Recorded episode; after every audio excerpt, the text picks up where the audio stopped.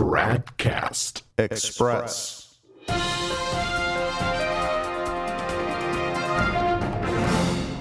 Tradcast Express. It's Monday, December 6th, 2021. Today, the Argentinian apostate Jorge Bergoglio, also known by his moniker Pope Francis, returned from his apostolic, excuse me, from his um, apostolic journey to Cyprus and Greece, which had begun this past Thursday. As you can probably imagine, he had a lot to say. And yes, I sacrificed myself and read all of it. So please join me now in a little bit of Advent penance as we look at some of what he said.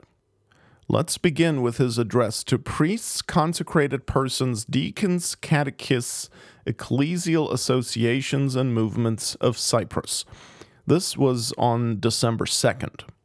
As always, of course, he couldn't resist the temptation to speak in metaphors, figures of speech, because oh, they make for great headlines, require no theology, and admit of different interpretations. Besides, when you have nothing of substance to say, a metaphor can quickly come to the rescue. Listen to this. Quote, Thanks to the presence of many of our migrant brothers and sisters, it, the church, appears as a polychrome people, a true point of encounter between different ethnicities and cultures. This face of the church reflects Cyprus's own place in the European continent. It is a land of golden fields, an island caressed by the waves of the sea, but above all else, a history of intertwined peoples, a mosaic of encounters. The Church, as Catholic, universal, is an open space in which all are welcomed and gathered together by God's mercy and invitation to love. Unquote. Actually, no the church does not welcome all people. She only welcomes those who are at least open to being Catholics, open to conversion. She does not, for example, welcome those who are publicly scandalous and have no intention of amending their ways. Those, in fact, she excludes and excommunicates, not because she is hateful, but because she is loving. And such an expulsion of a publicly unrepentant great sinner is often the last resort, the only means left to get him to repent. So, the church's exclusion of those who obstinately refuse to do the minimum necessary to be accepted in the church is actually a mercy towards such souls. But Chaos Frank continues quote, Walls do not and should not exist in the Catholic Church. Let us never forget that. Unquote. Wrong again. In fact, you cannot have a building without walls. Just bridges aren't going to cut it. In fact, if you remove walls, if you remove borders and boundaries, you know what happens?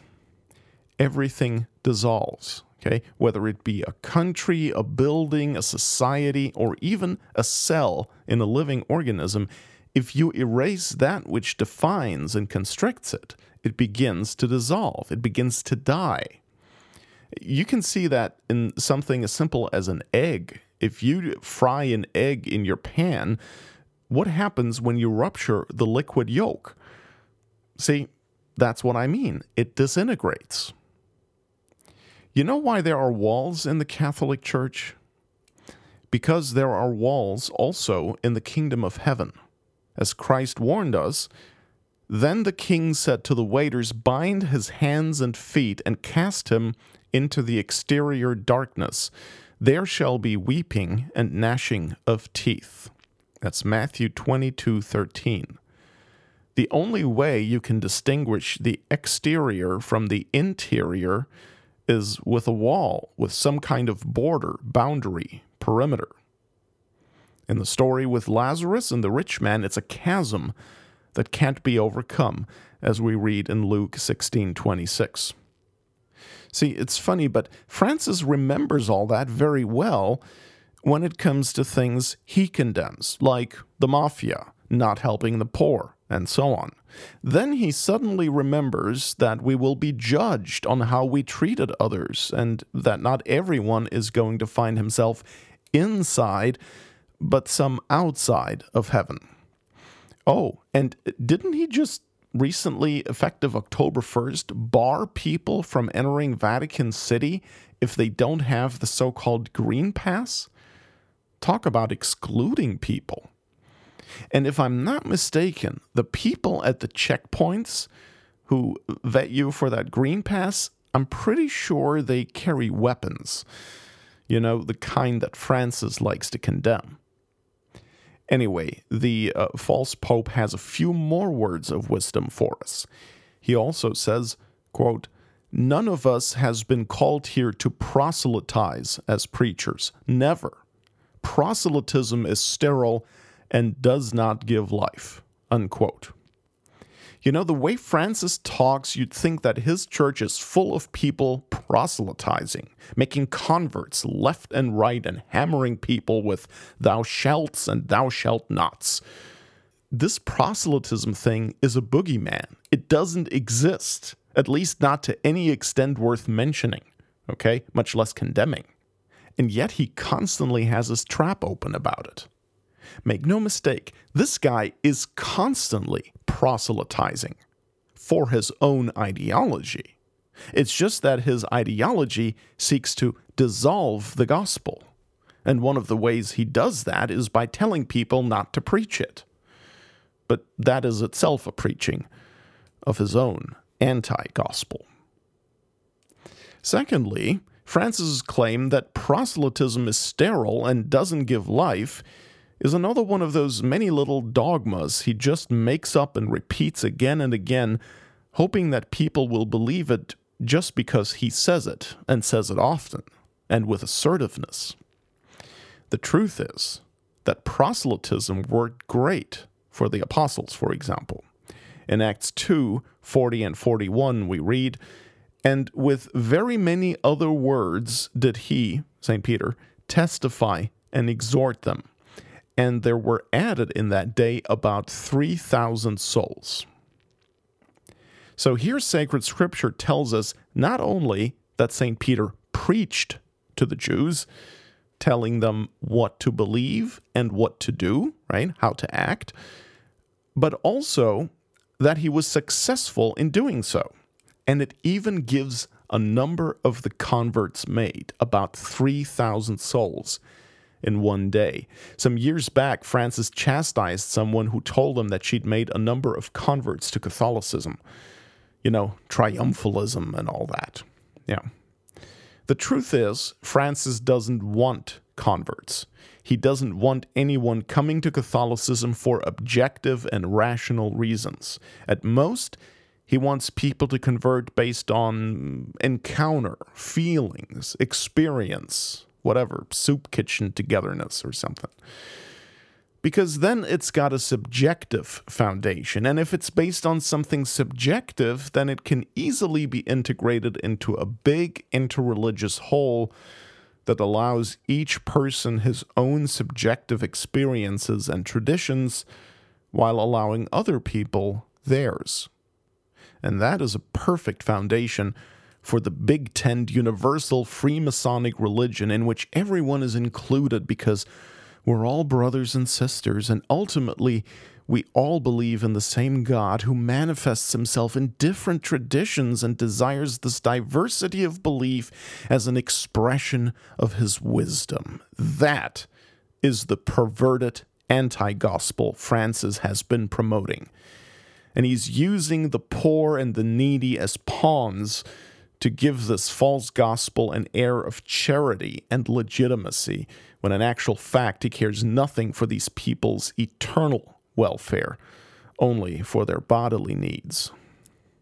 But what doth it profit a man if he gain the whole world and suffer the loss of his own soul? Francis is a criminal, a spiritual criminal.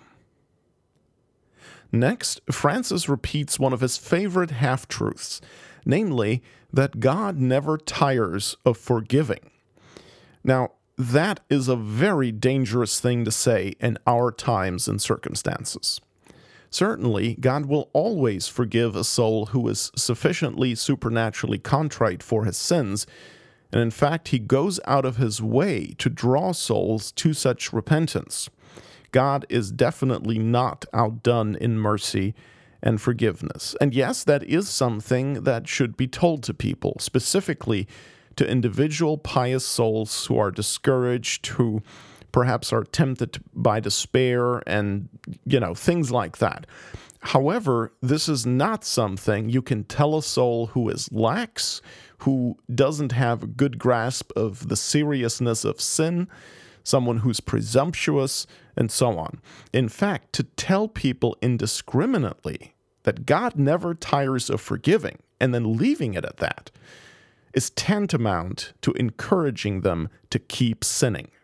And that is exactly what Francis is continually doing. Look at the state of our world today, especially the decadent post Christian West. If there is one thing this world doesn't need to hear more of, it's that God always forgives. It's completely the wrong message. This world needs to hear about God's justice, that eternal condemnation is real, that most of humanity is on its certain way there, unless there is genuine conversion, that God cannot be mocked, that God will avenge man's crimes against him, especially blasphemy, apostasy, heresy, and the murder of the unborn. And the fact that in the end, no one will get away with anything. That is the message this world needs to hear. We don't need any more sermons on tenderness and caresses, on closeness and mercy. I'm sorry, but there's still more from the Frankster. Let's briefly go to the address he gave on December 3rd in the Eastern Orthodox Cathedral in Nicosia, Cyprus.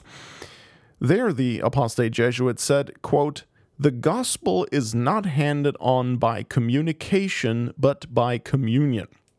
Unquote. Now, what an idiotic thing to say, right? You know, if he'd said that the gospel is not only handed on by communication, that would have been perfectly fine. But no, smart Alec Bergoglio, of course, says it's not handed on by communication at all. Really now? Let's see what St. Paul says about that. And how shall they hear without a preacher? Faith then cometh by hearing, and hearing by the word of Christ. That's a quote from Romans chapter 10, verses 14 and 17. It should be pretty obvious that if you've been charged with transmitting the doctrine of Jesus Christ, then at some point, somehow, you're going to have to communicate. Which is, of course, exactly what the apostles did. Read the Acts of the Apostles and then tell me with a straight face that the gospel wasn't handed on by communication. Oh, and by the way, isn't the gospel kind of a precondition for communion? How can you be in a supernatural common union if you don't first communicate the gospel? But hey, no, not according to Francis. The gospel isn't handed on by communication. Which raises the question if he has nothing to communicate, why does he talk so much? Tradcast Express is a production of Novus Ordo Watch. Check us out at tradcast.org, and if you like what we're doing, please consider making a tax-deductible contribution at novusordowatch.org slash donate.